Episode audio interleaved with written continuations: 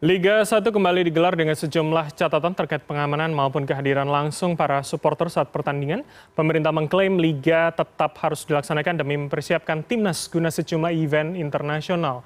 Namun pro dan juga kontra muncul atas rencana ini di tengah masih berjalannya proses hukum tragedi Kanjuruhan yang menelan korban hingga 135 jiwa. Lalu bagaimana pemerintah menanggapi hal ataupun pandangan negatif ini. Dan untuk menjawabnya sudah bergabung bersama kami Menteri Pemuda dan Olahraga Zainuddin Amali. Halo selamat malam Pak Zainuddin. Assalamualaikum. Iya, selamat malam Bram.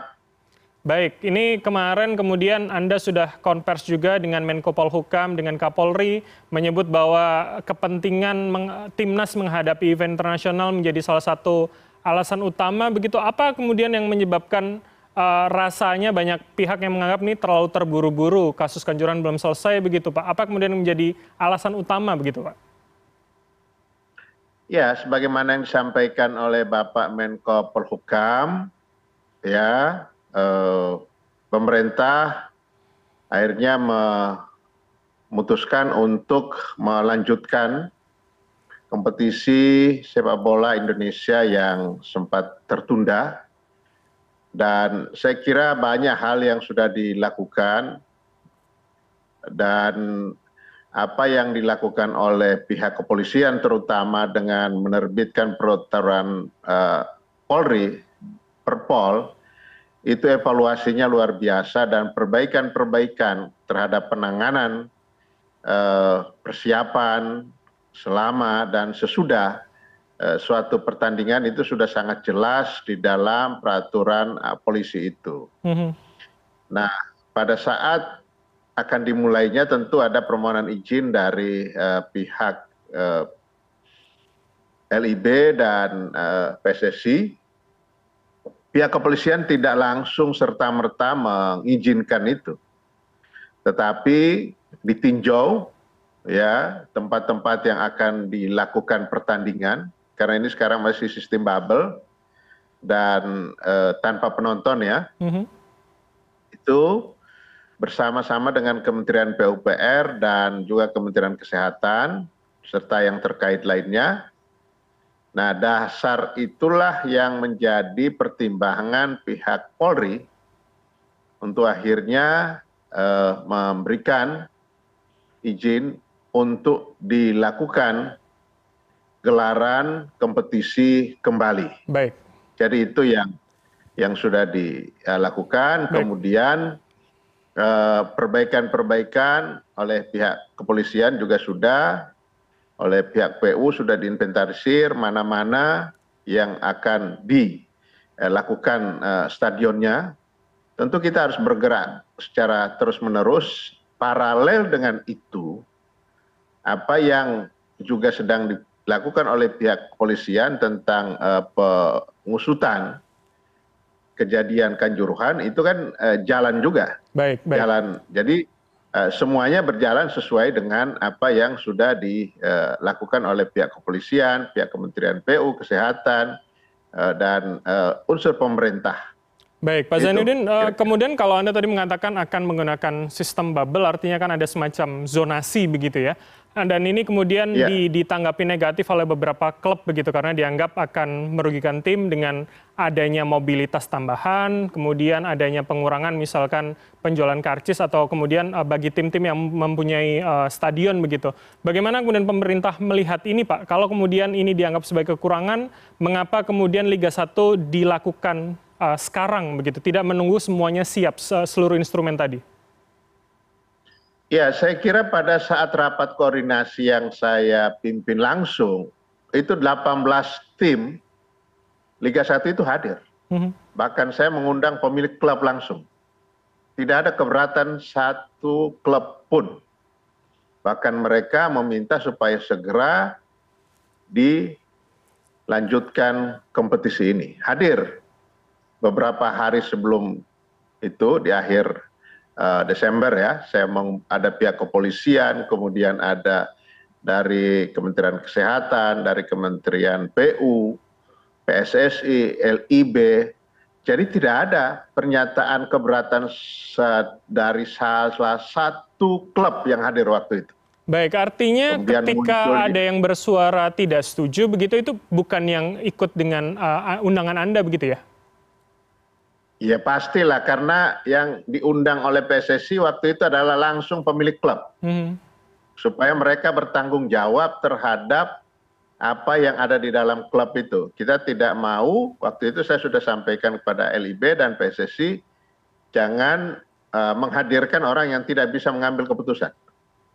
Jadi hadir semua, ada tanda tangannya, ada daftar hadirnya, dan semua bahkan mereka me menyampaikan supaya segera di, di uh, apa namanya dilanjutkan kompetisi ini. Baik, maksud anda berarti eh. yang tidak bisa mengambil sikap tegas adalah yang berpotensi tidak setuju begitu? Tidak ada, saya kira semuanya setuju kok waktu itu. Jadi okay. tidak ada satupun klub Liga 1 yang hadir yang menyatakan tidak setuju. Baik. Bahkan mereka menyampaikan supaya segera ada kompetisi. Mm-hmm.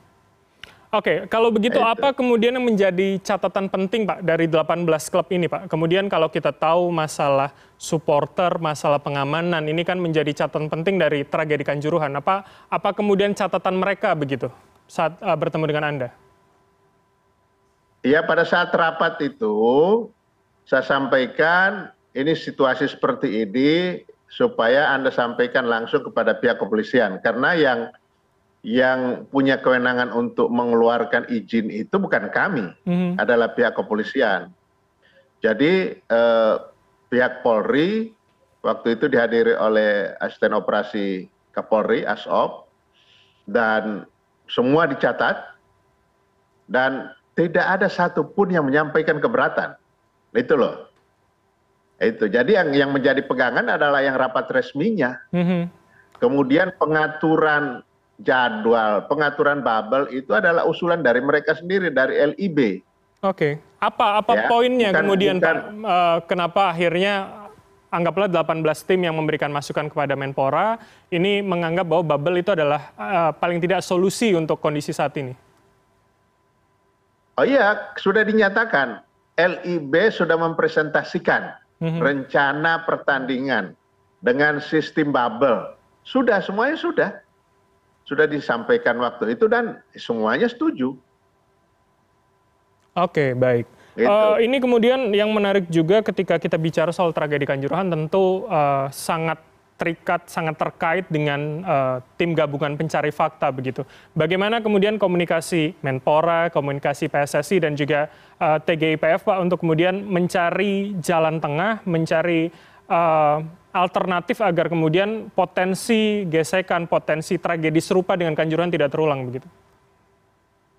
Ya, TGIPF kan sudah menyampaikan rekomendasinya kepada Bapak Presiden. Dengan demikian TGIPF ini sudah nggak ada. Mm -hmm kemarin itu pak profesor mahfud md dalam kapasitas beliau sebagai menko polhukam atas nama pemerintah mengumumkan tentang kelanjutan itu jadi bukan sebagai ketua tgpf dan uh, rekomendasi yang disampaikan oleh tgpf kepada berbagai pihak pada pihak kepolisian, Kementerian PU, Kemenpora, kemudian yang lain-lain, itu sekarang sudah sudah di, di jalan ya, mm-hmm. sementara jalan. Dan TGIPF sudah melaporkan itu kepada presiden kan yang yang memberi tugas kepada TGIPF kan presiden. Yeah. Nah, setelah diberikan laporan itu berarti dengan demikian maka berakhir tugas okay. itu. Jadi sekarang sudah sudah tidak ada lagi.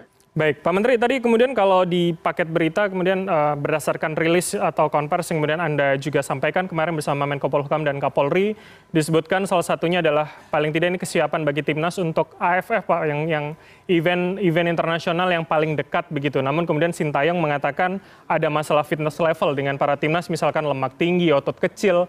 Bagaimana kemudian Anda juga sebagai Menpora mendongkrak itu? Um, semakin dekat waktunya, tapi kemudian kesiapannya ternyata dengan uh, rehat dua bulan kemarin ini cukup berdampak pada timnas kita, Pak. Iya, itulah kenapa salah satu uh, sebab kompetisi ini harus segera jalan. Dan itu permintaan dari Coach Sintayong sendiri mm-hmm. pada saat uh, dia sedang ada di Spanyol, ya, sedang uh, membawa anak-anak U20 yang kita persiapkan untuk FIFA World Cup Under 20 dia menyampaikan bahwa akan berkomunikasi dengan saya ini anak-anak setelah dari Spanyol saya akan kembalikan ke klub. Nah, jangan sampai mereka setelah di klub tidak ada kegiatan. Kalau hanya latihan saja tentu itu tidak cukup. Itu hmm. disampaikan oleh Coach Sintayong. Hmm. karena itu dia minta supaya kompetisi segera digulirkan sehingga anak-anak baik yang tim senior maupun yang dipersiapkan untuk AFF maupun yang under 20 yang dipersiapkan untuk kita sebagai tuan rumah Piala Dunia bulan Mei yang akan datang itu mereka tetap berada di dalam uh, suasana kompetisi. Atmosfer kompetisi itu tetap harus harus harus ada. Mm-hmm. Nah, itu. Artinya Jadi dengan tentang uh, kekurangan tentang kekurangan-kekurangan ya itu memang menjadi uh, tugas federasi dan uh, tugas dari uh, pelatih tim pelatih itu sendiri. Saya kira saya tanya waktu di Bali bagaimana tentang persiapan anak-anak bagus katanya. Hmm. Coach Sintayong menyampaikan kepada saya waktu di Bali uh, hari Minggu yang lalu kan saya sempat ada satu kegiatan saya di Bali kemudian sebelum pulang saya uh, sempatkan mampir melihat anak-anak yang sedang latihan yang persiapan untuk uh, AFF itu sudah di saya tanya gimana kondisi anak-anak bagus katanya ada ada apa namanya ada uh, perbaikan, ada progres ke arah yang lebih baik, tapi memang masih uh, butuh untuk kita lebih tingkatkan lagi. Itu uh, penyampaian langsung dari Coach Sintayong kepada saya. Baik, artinya uh, tidak masalah begitu ya, walaupun kita terpotong dua bulan untuk kemudian para atlet timnas ini tidak berlatih, tapi harapannya tentu akan maksimal begitu ya di AFF uh, event yang paling terdekat. Pak Menteri ini juga ya. menarik kemudian kalau kita bicara soal masalah pengamanan, masalah supporter ini kan masalah yang tidak henti-hentinya terjadi pada dunia sepak bola kita. Apa kemudian uh, rencana jangka panjangnya begitu Pak? Ketika hari ini tidak didatangkan supporter maka itu kan sebenarnya jangka pendek. Tidak mungkin sampai berlarut-larut kita akan menggunakan sistem yang akan digunakan pada lanjutan Liga 1 ini Pak. Ya betul. Jadi memang kewajiban klub untuk mengedukasi supporter itu atau para pendukungnya itu menjadi satu keharusan karena di dalam undang-undang nomor 11 tahun 2022 tentang keolahragaan itu bahkan diatur dalam pasal tersendiri tentang uh, pengaturan supporter ini. Mm -hmm. Mereka harus terdata, mereka harus terorganisir dan ter afiliasi dengan uh, klub sepak bola itu itu itu itu satu harus. Jadi satu uh, harusan jadi tidak ada lagi yang lepas-lepas yang apa namanya membuat kelompok sendiri. Karena kalau seperti itu maka tidak bisa diatur uh, hak dan kewajibannya. Jadi dengan demikian mereka bisa dapatkan perlindungan dan berbagai hal yang sehingga orang bisa menonton secara nyaman dan uh, klub mendapatkan dukungan uh, secara uh, penuh dari para pendukungnya. Jadi ya. uh, itu menjadi kewajiban klub. Nah Baik. itu yang sementara di, harus di, dijalankan. Nah mudah-mudahan klub segera melakukan itu atas uh, bimbingan dari federasi dari PSSI itu sendiri. Baik, tapi apa kemudian langkah dari uh, Kemenpora begitu untuk kemudian meminta komitmen uh, tersebut kepada klub-klub maupun PSSI sebagai federasi karena kalau kita tahu kemudian setiap terjadi gesekan antar supporter atau kemudian tragedi antar supporter, ini kemudian yang disalahkan adalah mereka yang tidak terdaftar dalam official supporter begitu Pak. Ini kan uh, sebetulnya bukan hal baru yang terjadi di kita. Bagaimana kemudian uh, langkah agar hal ini tidak terjadi kembali dari Kemenpora Pak? Ya, uh, beberapa waktu yang lalu kami sudah juga mengumpulkan langsung bersama-sama dengan PSSI beberapa klub klub yang punya pendukung yang sangat fanatik mhm. yang selama ini eh, eh, sering terjadi gesekan ya. Itu sudah kami lakukan. Bahkan setelah itu pihak koni juga melakukan hal yang sama sosialisasi kepada para supporter tentang apa yang harus dilakukan. Nah pada saat rapat koordinasi saya sudah tekankan juga kepada PSSI dan juga kepada 18 klub yang hadir itu untuk membina supporter ini secara serius. Nah ini kami akan lakukan juga uh, pemantauan dan evaluasi. Mana klub yang belum melakukan itu tentu kita tidak bisa langsung tetapi kita akan melalui federasi. Okay. Melalui uh, PSSI. Mm-hmm. Kita akan ingatkan bahwa ini ada kewajiban loh. Kewajiban Anda yang belum dilakukan terhadap uh, supporter karena di di di undang-undang itu sudah sudah sangat jelas diatur Baik. oleh pasal tersendiri. Baik, Pak Zainuddin terakhir ini kita bicara soal pengamanan sekali lagi karena ini menjadi salah satu yang yang kemudian uh, dipersoalkan dalam tragedi Kanjuruhan adalah soal pengamanan gas air mata. Bagaimana kemudian uh, Kemenpora, Anda sebagai Menpora menjamin soal komitmen pengamanan. Kan tidak mungkin kita hanya melemparkan ini pada polisian. Polisian harus punya regulasi, batasan yang jelas begitu dari otoritas, Pak.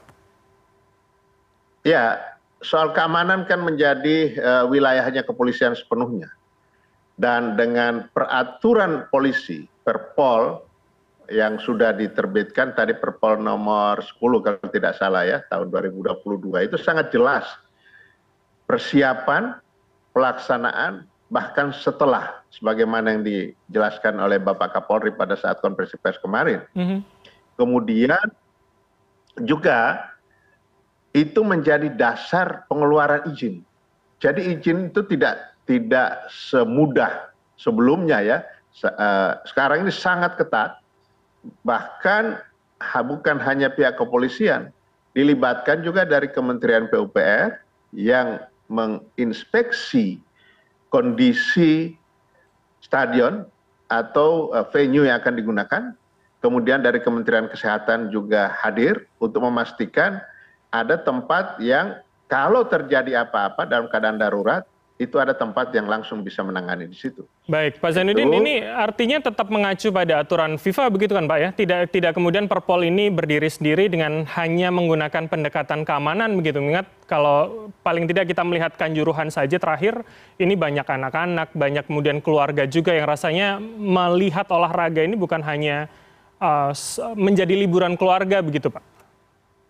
Ya, Pak Kapolri tadi sudah eh, kemarin sudah menjelaskan bahwa sudah mengakomodir statuta FIFA, mm -hmm. statuta PSSI, bahkan AFC yang uh, apa namanya yang dimasukkan di dalam peraturan polisi itu. Jadi ini tidak tidak hanya peraturan internal kepolisian saja, tetapi juga mengadopsi beberapa hal dari fifa dari afc dan dari pssi itu sendiri. Mhm. sehingga ini terintegrasi menjadi uh, pengamanan. Sebenarnya itu untuk pengamanan uh, olahraga secara keseluruhan tetapi khususnya untuk uh, cabang olahraga sepak bola. Jadi itu sangat sangat detail di situ sudah di, dijelaskan.